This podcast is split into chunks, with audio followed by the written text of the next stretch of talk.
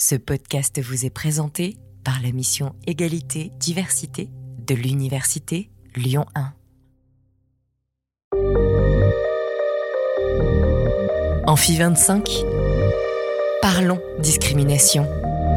Avec Floriane et Justine. Se dévoiler, parler de soi, c'est pas toujours facile. C'est pour ça qu'on a imaginé l'Amphi 25, comme un lieu d'échange euh, où toutes celles et ceux qui en ont besoin peuvent venir parler et raconter leurs histoires. Je rappelle rapidement pourquoi c'est 25. C'est parce que dans la loi française, on reconnaît actuellement 25 critères de discrimination. Dans cet épisode, on va parler d'identité de genre et des multiples façons de se les approprier. Le genre, c'est une construction sociale basée sur la différence sexuelle et qui attribue des rôles sociaux à chacun des sexes biologiques. Vous avez déjà entendu des termes comme non-binaire, gender fluid, gender queer, agenre, transgenre. Beaucoup de personnes les utilisent pour parler d'elles-mêmes en dehors du genre qui leur a été assigné à la naissance et du cadre binaire femme-homme. Ça paraît difficile de s'y retrouver et difficile à comprendre, mais en fait il suffit juste de commencer par écouter les gens concernés. C'est exactement ça. Moi, j'ai parlé avec Alex, qui est en master de géologie et qui est engagé dans une association étudiante LGBT+ et queer qui s'appelle Arc-en-Ciel. Et Alex s'identifie comme une personne non binaire. Alors qu'est-ce que ça veut dire? Euh, Ben déjà, Alex a choisi un prénom épicène, c'est-à-dire à la fois féminin et masculin, et utilise le pronom neutre IL, qui s'écrit IEL. Pour correspondre aux attentes de celles et ceux qui s'y rendent, l'Amphi 25, il change d'apparence. Et c'est un endroit où on se sent bien. Alors pour Alex, l'Amphi 25 idéal, ce serait un endroit avec une cheminée, des fauteuils confortables et peut-être une petite table avec une tasse de thé et des biscuits. On l'écoute.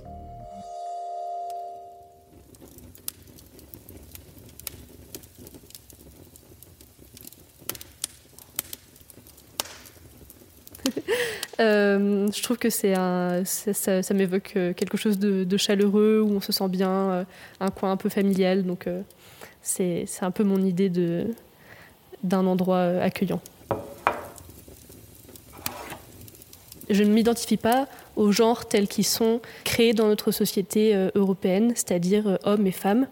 Donc euh, je ne m'identifie ni comme un homme ni comme une femme, je suis une personne non binaire. Est-ce que justement c'est c'est quelque chose qui pour toi est vraiment que relatif à notre société européenne ou est-ce que c'est quelque chose que tu, tu dis bah, dans d'autres sociétés on fait différemment et comment tu vois ça en fait? Tout à fait. euh, la, dichotomie euh, homme-femme, mâle-femelle même, ce sont euh, des, constructions sociales, donc vraiment ancrées dans, des sociétés, dans un contexte. Et euh, il se trouve que c'est très euh, européano-centré, euh, cette, euh, cette façon, et puis ça s'est étendu aux, pays colonisés par, par les pays d'Europe. Mais il y a plein de civilisations avant et encore aujourd'hui qui reconnaissent deux, trois, cinq genres. Donc c'est quelque chose qui est, au cours de l'histoire de l'humanité et à l'échelle de la planète, totalement civilisationnel. Et ça t'inspire euh, comment c'est vu euh, le genre euh, dans d'autres sociétés? Pas tant que ça m'inspire, plutôt que ça me conforte, puisque ce qu'on entend beaucoup comme discours, c'est que c'est quelque chose de nouveau, que c'est un effet de mode, que voilà, c'est dans notre tête, mais en fait, ça, c'est voilà, un, un discours qui est très naïf et qui ne prend pas en compte la, diversité des, situations, des civilisations, et, le fait que voilà, finalement. Ce- c'est une norme, une norme créée par la société, celle d'avoir euh, ce- ces, ces deux genres, qui n'est pas plus légitime qu'une autre. Est-ce que ça veut dire que pour toi que tu es en questionnement ou est-ce que c'est tu es non binaire Euh, moi, je suis non-binaire, point. Après, je pense que c'est quelque chose qui se questionne un peu toute notre vie, puisque ça a trait à notre façon d'être et d'apparaître aux autres aussi. Donc, euh, je questionne toujours euh, ce sentiment. Pourquoi est-ce que euh, j'ai besoin de me définir comme ça? Pourquoi est-ce que euh, je veux apparaître de telle ou telle façon au public? Ce que je ne questionne pas, ce que je ne questionne plus, c'est le bien-être que ça m'apporte. C'est-à-dire que quelque chose que je ne peux pas nier ou discuter, c'est le fait que je me sens intimement mieux avec moi depuis que je me définis de cette façon-là. Et à quel moment dans ta vie tu as réalisé euh, justement que tu ne te reconnaissais ni dans le genre euh, masculin ni dans le genre féminin? C'est un peu difficile à définir exactement. Je pense que de façon générale, depuis que je suis petite, j'ai du mal à me conformer aux attentes qu'on a des personnes, parce que finalement, on sait que le genre, c'est une construction sociale. On sait que euh, femmes et hommes, on met derrière tout un tas de stéréotypes, d'attentes, de comportements, euh, sans que ce soit euh, basé sur aucune biologie. J'ai toujours eu du mal à me conformer aux attentes qu'on avait pour moi en tant que fille, puisque c'est filles qui avaient été désignées pour moi à la naissance. On dit assignées à la naissance.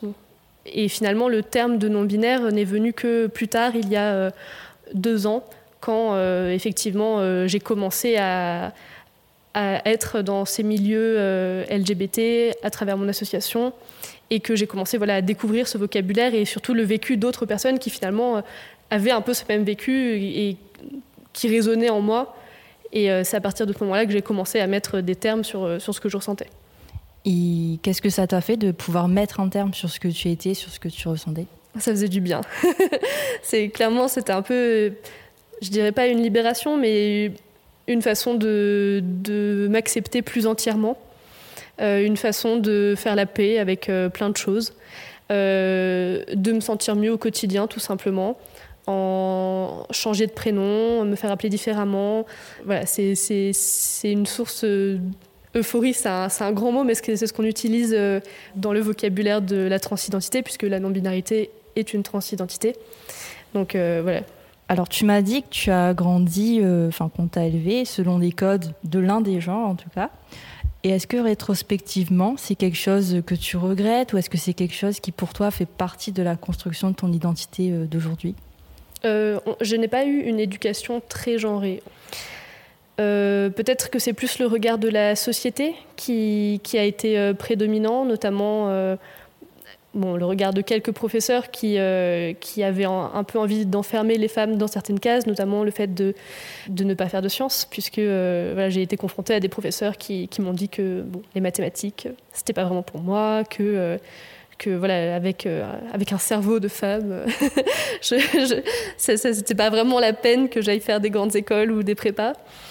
Et puis à l'extérieur de, de l'école, le regard masculin finalement, depuis assez jeune, la drague de rue, le harcèlement, ça fait partie d'un regard que l'on pose sur les femmes qui est particulier et assez destructeur. Et, c'est quelque chose que tu vis encore, ce genre d'expérience aujourd'hui Est-ce que ça a changé ou est-ce que, en tout cas, dans la réception que toi tu as, ça a changé? Ça change assez peu. Surtout quand euh, je, je mets des habits assez féminins, parce que ça m'arrive. Euh, j'ai à, nouveau euh, effectivement ces, propositions, cette drague un peu lourde, ce harcèlement. Un peu moins depuis que je me suis coupé les cheveux courts, depuis que je m'habille un petit peu de façon un peu plus masculine.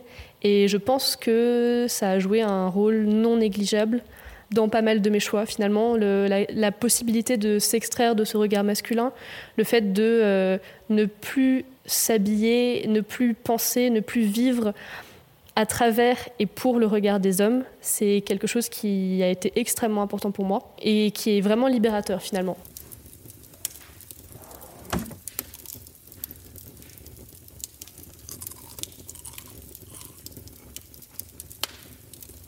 Alors tu as changé de prénom pour prendre un prénom qui est neutre, mixte. Quelles sont les raisons de ton changement de prénom? En fait, euh, tout simplement, euh, un été, euh, j'ai voilà, commencé à beaucoup réfléchir à ces questions-là et euh, à, tester, parce que ça passe aussi par, euh, euh, par, par, des expériences, par des tests, dans ma tête au début, puis avec mes amis, m'appeler avec un prénom mix. Donc moi j'avais choisi Alex, c'est ce qui m'est venu assez naturellement. Je ne saurais pas dire particulièrement pourquoi. Et, et voilà. Et quand je me suis rendu compte que quand mes amis m'appelaient comme ça, ça me faisait vraiment beaucoup de bien. Bah, je me suis dit voilà, autant faire des choses qui nous font sentir bien dans la vie finalement, c'est quand même pas mal. Donc, euh, donc voilà, j'ai décidé de, changer définitivement de prénom. Et concrètement, ce prénom, il, représente quoi pour toi?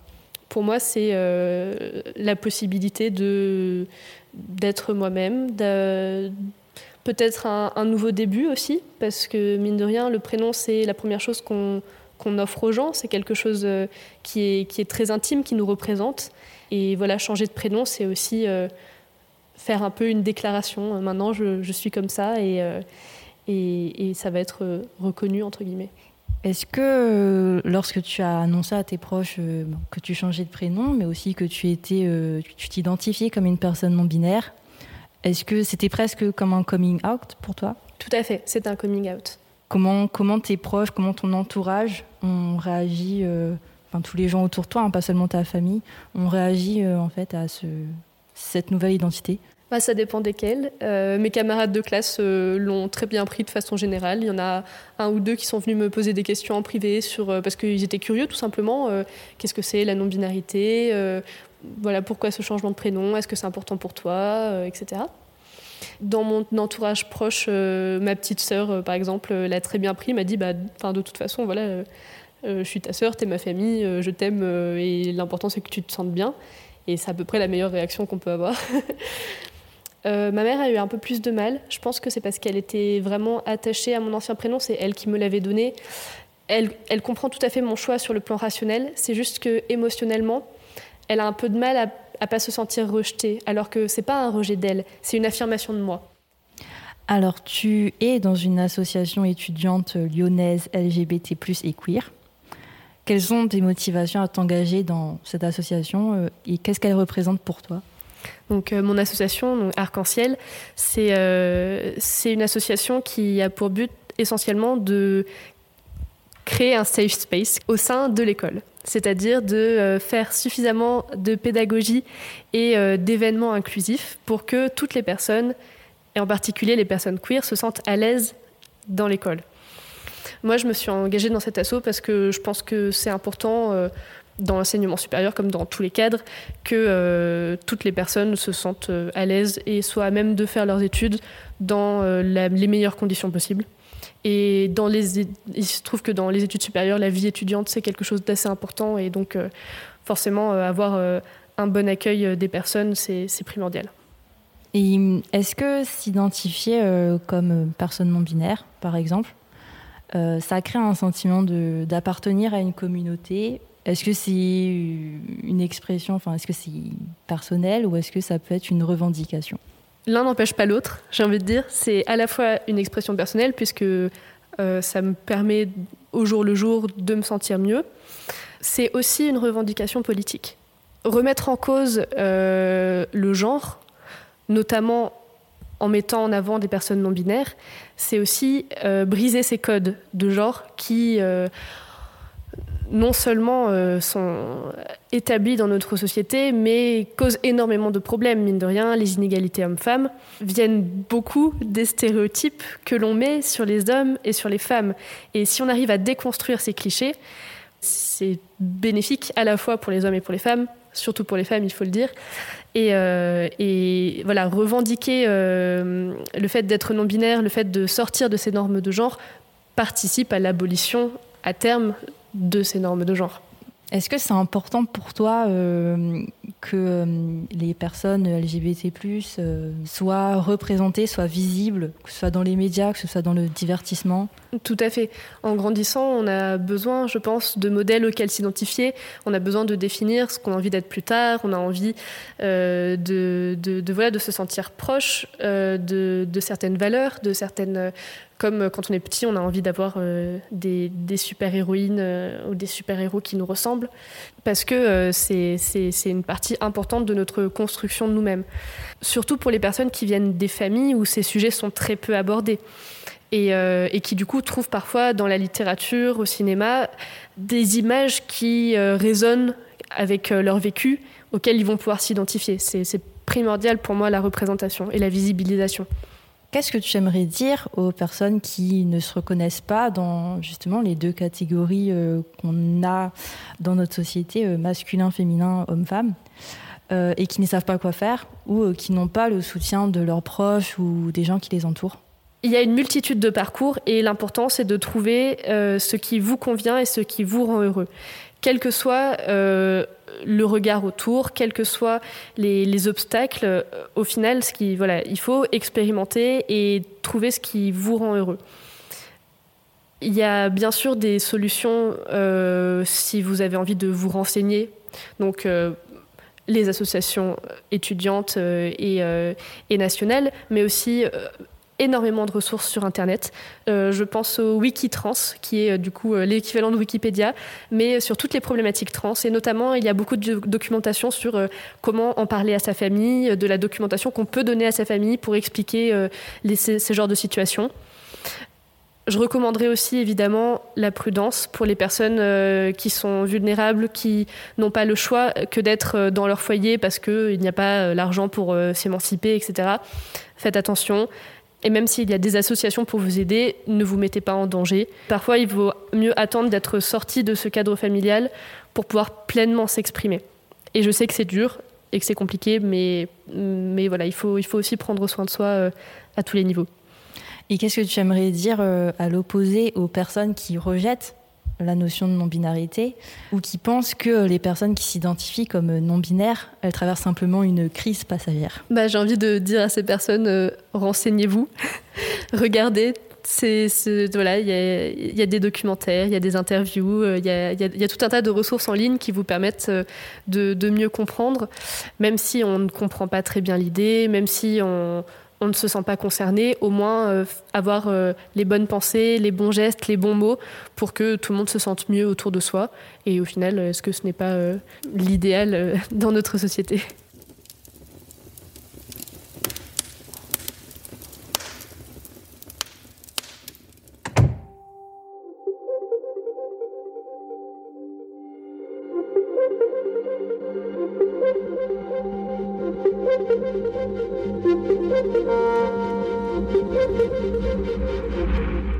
C'était bien ta conversation avec Alex? Eh bien, j'avais déjà entendu que ça arrivait, comme pour Alex, de changer de genre ou de changer de prénom pour prendre un prénom neutre et d'utiliser des nouveaux pronoms comme Yel. Et en discutant avec Alex, j'ai appris que tout ça, ça faisait partie d'une transition. Oui, en fait, on transitionne vers une nouvelle identité de genre.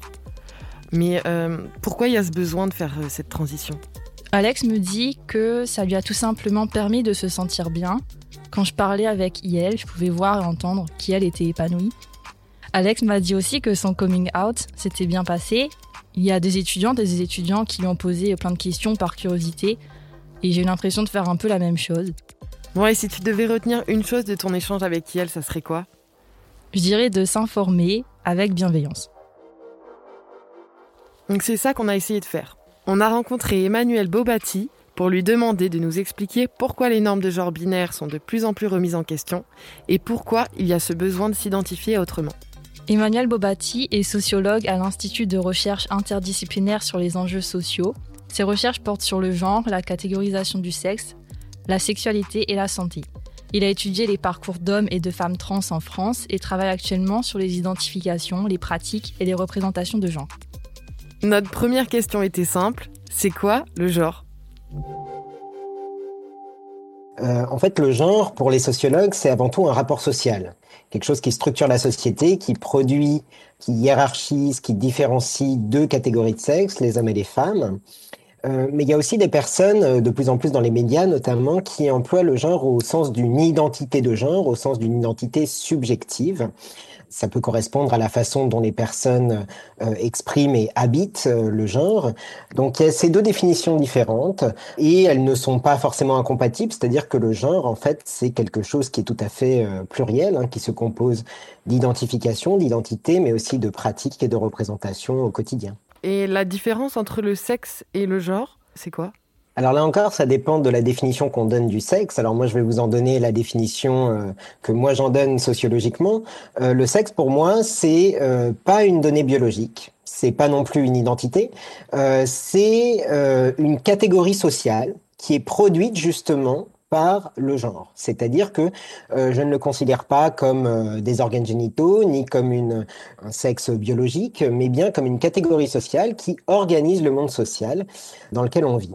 Donc, euh, dans ce cadre-là, je dirais que euh, d'un point de vue sociologique, eh bien, le genre produit des catégories de sexe, euh, mais que ces catégories de sexe ne sont en rien une donnée biologique. Donc, ça voudrait dire que le genre et le sexe sont des constructions sociales. Tout à fait, c'est euh, une approche qui euh, qui remonte maintenant euh, à, aux années 70. Hein. Il y a des féministes qui avaient déjà formulé cette idée-là dans les années 70. Puis c'est une définition qui a connu un peu plus de d'écho avec les études queer à partir des années 90. Hein. Judith Butler, la fameuse théoricienne qu'on présente souvent comme la fondatrice des, des études queer, eh bien, elle le dit comme cela de manière un peu provocante. Elle dit le le, sexe en lui-même n'existe pas. C'est une construction sociale, ce sont des catégories sociales qui organisent le monde social et qui sont produites par ce rapport social qu'est le genre. Mais le sexe ne précède en aucun cas le genre. Et quelle est la différence entre l'identité de genre et l'expression de genre? Alors ça, c'est des, des expressions qui peuvent être euh, utilisées de manière assez analogue, hein, je dirais. Euh, il n'y a pas forcément... Euh, voilà, tout le monde ne les différencie pas. donc l'identification de genre, c'est généralement considéré comme comment la personne se définit, se, voilà, se ressent en matière de genre. Et l'expression de genre, c'est quelque chose qui peut passer par notamment un certain nombre de pratiques qui correspondent à ces identifications de genre. Donc l'expression, c'est aussi euh, quelque chose que les autres voient, euh, donc à travers les pratiques euh, associées à une identification de genre. Et on a tendance à faire le rapprochement entre identité de genre et orientation sexuelle. Quelle est votre réaction par rapport à ce rapprochement? Il y a beaucoup de méfiance, je crois, parmi bon nombre de, euh, de, de, personnes qui appartiennent à des minorités sexuelles et de genre quant à l'association de ces deux de ces deux éléments, le genre et la sexualité. Euh, et euh, cette méfiance, elle est liée à toute une histoire, hein, notamment de la sexologie, qui a beaucoup fait le rapprochement entre les deux en définissant, par exemple, euh, le changement de sexe comme une question avant tout de l'ordre du désir sexuel, qui, qui voilà, a défini le, désir de changer de sexe comme une question avant tout d'ordre sexuel. Donc, il faut voilà se méfier, en tout cas partiellement, de cette association, mais je dirais par ailleurs que d'un point de vue sociologique, euh, il est très euh, difficile de dissocier les deux. Pourquoi? Parce que l'ordre du genre et l'ordre sexuel vont de pair, qu'ils se co-construisent, qu'ils se coproduisent. L'hétérosexualité contribue à produire deux et seulement deux catégories de sexe, et inversement. Donc je dirais que d'un point de vue sociologique, les deux sont très difficiles à dissocier, mais que pour autant, il faut faire attention à euh, comment on analyse leur articulation dans le monde social. Alors, les étudiants et étudiantes qui témoignent dans ce podcast, comme Alex, sont souvent dans des formations scientifiques. Et c'est intéressant de voir euh, qu'ils et elles ont un recul par rapport à ce que dit la biologie sur les catégories de sexe, par exemple. Où en est-on actuellement au sein du milieu scientifique et médical dans la reconnaissance et la prise en charge de ces évolutions sur euh, les identités de genre? Eh bien, euh, je dirais que les choses changent et en même temps que pas grand-chose ne change, mais en tout cas, euh, ce changement, il, il euh, voilà, il, il, prend place hein, dans, dans, dans, les, dans les sciences euh, de la vie et dans le champ de la biologie et de la médecine, mais que ce n'est pas quelque chose de complètement nouveau finalement. Euh, depuis, depuis les années 30, par exemple, on a découvert que finalement, tout le monde portait les mêmes types d'hormones sexuelles que tout le monde portait de la testostérone et des oestrogènes. Dans les années 50, on a découvert la technique du cariotype, on a étudié les chromosomes, on s'est rendu compte que quand même, c'était pas si clair que ça, euh, que ça différenciait deux et seulement deux catégories de sexe. En fait, le sexe en médecine, c'est quelque chose de multidimensionnel. C'est le sexe phénotypique, donc les organes génitaux, les hormones et les chromosomes. Donc finalement, c'est différentes choses qui contribuent à définir le sexe en médecine. Et à partir des années 70, euh, il y a un courant d'études féministes qui a été très important, qui a émergé justement euh, euh, au sein des sciences de la vie, ce sont des, des biologistes hein, qui l'ont fondé, et c'est un courant qu'on appelle la critique féministe des sciences. Et cette critique s'est attachée à montrer que finalement, la médecine elle-même n'arrive pas à faire rentrer tous les individus dans les deux catégories de sexe qu'elle a contribué à créer que finalement, euh, tout le monde n'y rentre pas. Il y a eu énormément d'études sur les intersexes, par exemple, à partir des années 50. Euh, et, euh, et, finalement, on se rend compte que eh bien, ces, ces, deux, ces deux catégories, justement dans le champ des sciences de la vie, eh bien, elles sont en fait impossibles à circonscrire clairement, à différencier totalement. Pourquoi c'est important de pouvoir afficher ouvertement son identité de genre ou son individualité, que ce soit dans son apparence physique et vestimentaire ou dans son prénom bah ça, c'est une question euh, à laquelle, encore une fois, il est difficile de répondre de manière univoque parce que euh, chaque personne habite le genre d'une manière tout à fait singulière. Mais en tout cas, ce qu'on peut constater, en tout cas d'un point de vue, euh, là encore, sociologique, c'est que cette, cette, voilà, cette affirmation d'une identité de genre singulière, c'est quelque chose qui prend énormément d'importance, qui devient tout à fait incontournable, notamment chez les jeunes générations on vit dans un contexte où il y a toujours des prescriptions institutionnelles traditionnelles très fortes, très attachées à la binarité, hein, l'institution familiale, euh, médicale, religieuse, etc. Mais euh, qu'il euh, y a aussi à notre époque des mobilisations collectives féministes, LGBT+, qui introduisent aussi de nouveaux discours sur le genre, de nouvelles euh, normes de genre, on pourrait dire, qui viennent cohabiter avec les prescriptions traditionnelles. Et dans ce contexte-là, eh bien, les jeunes générations, elles doivent composer finalement avec les anciennes normes et les nouvelles. Elles doivent concilier toutes ces normes et tous ces discours en même temps. Et finalement, ça, leur donne aussi, d'une certaine manière, une plus grande marge de manœuvre par rapport à leurs parents, par rapport à leurs grands-parents, pour habiter le genre d'une manière tout à fait singulière, en mettant en cohérence ces différentes normes, en se les appropriant et en piochant aussi dans les différentes euh, ressources qu'elles peuvent avoir.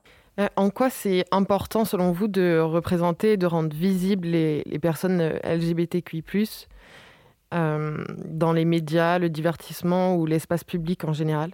C'est important sur différents plans.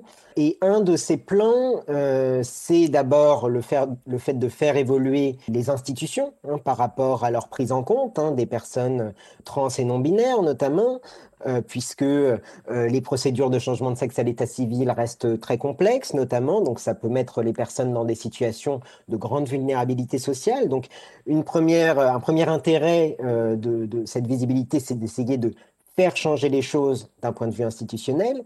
Et un deuxième élément que je mentionnerai, c'est que c'est important aussi pour les personnes concernées elles-mêmes dans leur propre parcours euh, d'identification. C'est-à-dire que euh, moi, quand je me suis entretenu avec des personnes euh, des plus anciennes générations, elles me disaient qu'à leur époque, voilà, il n'y avait rien à la télé, dans les journaux, dans les, dans les livres, rien qui leur permettait de s'identifier à d'autres de se, pour se, pouvoir tout simplement se construire soi-même. Et le fait aujourd'hui d'avoir des personnes, euh, voilà, de, de, parler de ces sujets tout simplement déjà dans les médias, dans les podcasts, euh, et euh, de, de, de, voir aussi des personnes concernées, d'entendre euh, leur, leur discours, eh bien, c'est quelque chose qui est tout à fait fondamental pour la construction de soi, pour pouvoir s'identifier et se désidentifier par ailleurs à, certaines personnes, puisque parmi les personnes concernées, on a énormément de, de diversité sociale. Euh, eh bien, euh, eh bien c'est important du coup aussi à une échelle individuelle et à une échelle subjective. Donc je dirais qu'il euh, y a à la fois des enjeux structurels et des enjeux plus subjectifs et individuels. Alors Alex, qui a témoigné de son expérience de la non-binarité, m'a dit qu'une des raisons de sa transition vers son identité non-binaire était la possibilité de s'extraire du regard masculin. Est-ce que cette non-conformité, on va dire, aux catégories de genre conventionnelles, ce ne serait pas souvent le résultat d'une expérience, on va dire, traumatique, comme euh, ce qu'a pu vivre Alex? Je dirais pas forcément traumatique, ou alors on peut euh, partir du principe, si on raisonne en termes de genre et de santé mentale, que euh, de manière générale, n'importe quelle personne qui vit dans le monde social dans lequel on vit et qui a vécu, notamment si elle a vécu au féminin, peut être potentiellement traumatisée par en fait ce que le genre euh, recouvre de violence, de discrimination, euh, d'inégalité, et, euh, etc. Bon. donc, je parlerai pas forcément en ces termes, mais une chose est sûre, c'est que la domination masculine et le regard des hommes qui est associé est fortement structurant hein, des parcours trans et non binaires, que ce soit avant, pendant ou après la transition. C'est-à-dire que pour les personnes qui ont été initialement assignées au sexe féminin et socialisé comme tel, eh bien, effectivement, euh, il y a des choses qui changent avec euh, une transition, euh, quelle que soit son ampleur, hein, que ce soit une transition vers le, vers le masculin ou dans le cas d'une personne non binaire, eh bien forcément, ça laisse des traces ce regard masculin. Ça laisse des traces. Donc, je dirais que c'est quelque chose, ça, qui n'est pas forcément spécifique, en fait. Hein. Euh, le, regard des hommes, c'est quelque chose qui est pesant pour tout un chacun euh, qui a vécu, euh, toute une chacune, finalement, qui a vécu au féminin. Est-ce que l'idéal, ce serait d'élever les enfants dans la non-binarité, la neutralité? C'est un horizon, je dirais. C'est un horizon. Mais d'une certaine manière, un horizon, c'est quelque chose qu'on n'arrive jamais à complètement atteindre, par définition. Euh, donc, je dirais que bien sûr, c'est un horizon souhaitable. Ça participe d'une lutte contre la domination, hein, euh, d'une lutte contre l'oppression, de voilà, d'accéder à cette forme d'indifférenciation de genre. Donc, c'est un horizon de la lutte, mais euh, pour autant, un des dangers auxquels il faut faire, à mon avis, très attention, c'est de se dire que euh, c'est possible et que le genre, finalement, c'est derrière nous. Parce que c'est un discours, un type de discours euh, qui se veut féministe et qui qu'on pourrait qualifier de féministe euh, peut-être un peu néolibéral, qui tend à affirmer aujourd'hui, on le voit dans certains médias, que le patriarcat c'est fini, que maintenant on peut et on arrive à éduquer les enfants de manière indifférenciée. Mais je dirais que même si c'est un horizon souhaitable, il ne faut pas crier victoire trop vite et que euh, finalement, le fait d'estimer que maintenant, ça y est, c'est derrière nous, euh, eh bien, ça peut donner l'illusion, euh, voilà, enfin, en fait, d'une certaine manière, ça peut un peu saper la lutte contre la domination masculine. pourquoi c'est important, selon vous, de déconstruire les stéréotypes autour du genre? Alors ça, c'est une très vaste question. Hein. C'est une très vaste question. Euh, ben, tout simplement, je dirais que c'est important pour changer les représentations. Parce que, en plus, qu'on peut observer notamment dans des enquêtes quantitatives sur le genre et la sexualité, des grandes enquêtes nationales, c'est que les représentations, eh bien, ça change pas facilement. En vérité, ça change plus lentement que les pratiques. C'est-à-dire qu'on remarque, par exemple, sur le plan de la sexualité, que dans la pratique, les choses peuvent bouger, les pratiques sexuelles évoluent, euh, notamment pour les femmes, que euh, la sexualité dans la pratique est de plus en plus égalitaire, même s'il y a encore énormément à faire, hein, je ne dis pas que c'est égalitaire de fait, mais que dans les représentations, eh bien, on remarque que les personnes sont encore attachées à des modèles relativement traditionnels, qu'elles estiment que euh, voilà, euh, euh, les hommes ont plus de besoins sexuels que les femmes, que pour les femmes, c'est plus important que pour les hommes d'avoir des enfants, que les femmes, elles sont plus potentiellement monogames que les hommes, que c'est plus important pour elles, qu'elles associent plus la question de la sexualité à l'amour, alors que pour les hommes, c'est plus une question de, de, voilà, de, de, plaisir. Et donc, la lutte contre les stéréotypes de genre, ça participe en fait de la transformation de ces représentations qui sont particulièrement euh, difficiles à changer. Et quelles conséquences euh, ont ces stéréotypes-là? Ils ont des conséquences euh, qui, sont, qui se retrouvent à énormément d'échelles, à un niveau à la fois institutionnel, politique, et individuel et interindividuel par ailleurs. Ces stéréotypes, ils structurent en fait toutes les, bah, toutes les relations sociales hein, et toutes les, les, manières dont les personnes se construisent aussi. Hein, bon, euh, ils structurent aussi les politiques publiques, bien sûr, les réformes engagées. Donc c'est quelque chose qui, euh, qui est tout à fait fondamental parce qu'on se rend compte que finalement, que ça soit dans les sciences, que ça soit en politique, euh, que ce soit, voilà, y compris en sociologie, eh bien, on n'échappe pas en fait aux stéréotypes de genre. Donc, c'est évidemment quelque chose sur lequel il faut travailler en profondeur et ne pas rester dans l'illusion que euh, les sciences ce sont des, des, savoirs neutres qui échappent en fait aux stéréotypes qui ont été incorporés par les personnes qui les produisent. Pour continuer un petit peu sur les stéréotypes, euh, on dit souvent que les identités non binaires et les nouveaux pronoms, on appelle ça les néopronoms, euh, sont un effet de mode ou une lubie passagère. Comment vous réagissez à ces commentaires? À cela, je répondrais euh, plusieurs choses. D'abord que cette rhétorique de la mode, en fait, elle, elle part d'un postulat qui est en fait très problématique, que euh, voilà, euh, il y aurait des personnes qui seraient influencées par d'autres euh, et qui en viendraient à utiliser ce type de pronom. bon, j'ai envie de dire, voilà, je vois pas forcément où est le problème, d'autant plus que, eh bien, la question de d'être influencé par d'autres personnes, c'est quelque chose qui est absolument commun à toutes et tous. C'est-à-dire que on vit dans un monde social dans lequel on est socialisé et éduqué par d'autres personnes. Les euh, filles et les garçons se construisent par rapport aux autres. Il y a énormément de travaux de sociologie qui l'ont montré. Depuis la naissance, depuis le plus jeune âge, on est socialisé par d'autres, on incorpore des codes de genre. Euh, donc c'est quelque chose qui est absolument commun à toutes et tous. Euh, donc je ne vois pas pourquoi ça ne serait pas le cas pour les personnes trans et non binaires qui, bien sûr, se construisent aussi les uns et les unes par rapport aux autres.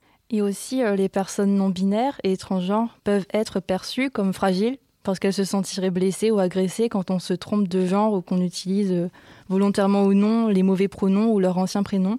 Qu'est-ce que vous répondez à ces critiques? Les pratiques qui doivent être mises en question, c'est précisément celles des interlocuteurs et interlocutrices qui s'offusquent d'être euh, voilà d'être repris ou reprises par rapport à cet usage des prénoms et des pronoms, hein, tout simplement parce que c'est euh, euh, quelque chose qu'on peut faire, euh, qu'on peut mettre en lien, par exemple, avec les questions de mobilité sociale de classe. Hein. Bon, le fait d'être réassigné volontairement, enfin intentionnellement à ses origines n'est pas quelque chose de très agréable. Et donc, ce n'est pas un rappel à l'ordre, c'est simplement une forme de préservation de son intégrité. donc, j'aurais tendance à dire que la résistance et la préservation de son intégrité n'est pas une agression.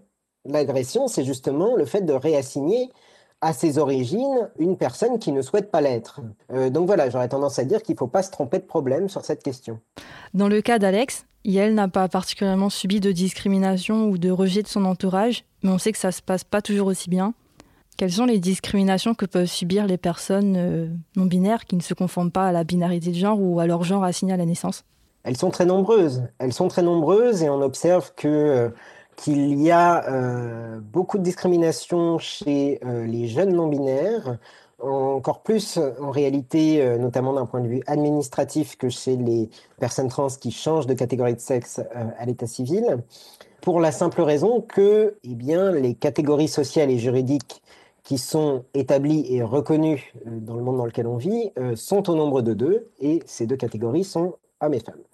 N'ayant pas de possibilité d'avoir un état civil qui correspond à leur expression de genre, eh bien, euh, les personnes se confrontent à énormément de discrimination vis-à-vis, en particulier des institutions et des administrations. C'est-à-dire que la vie quotidienne, dans ce qu'elle a de plus ordinaire en termes de démarches administratives du quotidien, et, et évidemment en termes de travail et de logement, vous pouvez pas juste expliquer à votre patron que vous êtes non-binaire, c'est très complexe. Hein. Donc euh, le soutien parental dans ces cas-là est euh, particulièrement décisif, puisque euh, s'il n'y a pas soutien parental et que la personne n'a pas encore un emploi et un logement, eh bien elle peut se retrouver très rapidement dans une situation de grande vulnérabilité sociale et de grande précarité, ce qui n'est absolument pas rare dans ce type de parcours. Donc il y a vraiment des choses à faire d'un point de vue juridique en termes de catégorisation du sexe, d'un point de vue institutionnel et en termes de politique publique sur ce sujet-là. Et un petit mot pour la fin.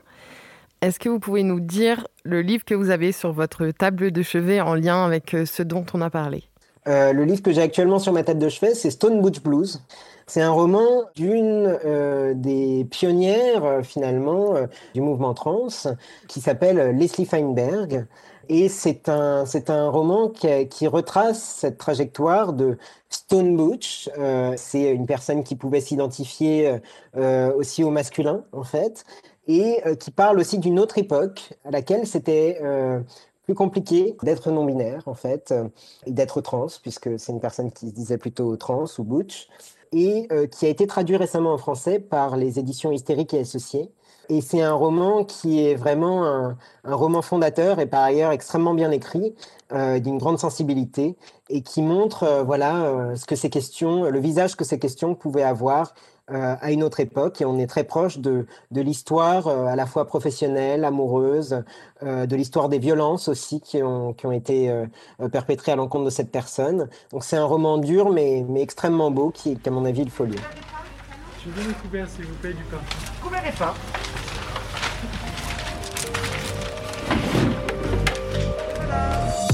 Pour Alex et pour nous aussi, c'était important de faire entendre le vécu de personnes directement concernées par ces questions de genre. parce qu'on vit dans une société dominée par des représentations normées, et peut-être que son témoignage peut résonner avec l'expérience d'autres gens qui n'ont pas forcément l'occasion de voir ou d'être en contact avec ces parcours de vie qui sortent du cadre binaire. Comprendre et respecter la diversité des genres, c'est une question d'acceptation de soi et d'acceptation des autres. Il suffit par exemple de demander d'entrée de jeu quel pronom tu préfères, de ne pas parler de l'ancien prénom, c'est-à-dire le prénom donné par les parents à la naissance, si celui-ci a été changé, et puis de se rappeler que quelle que soit son identité de genre, on reste des individus avant tout.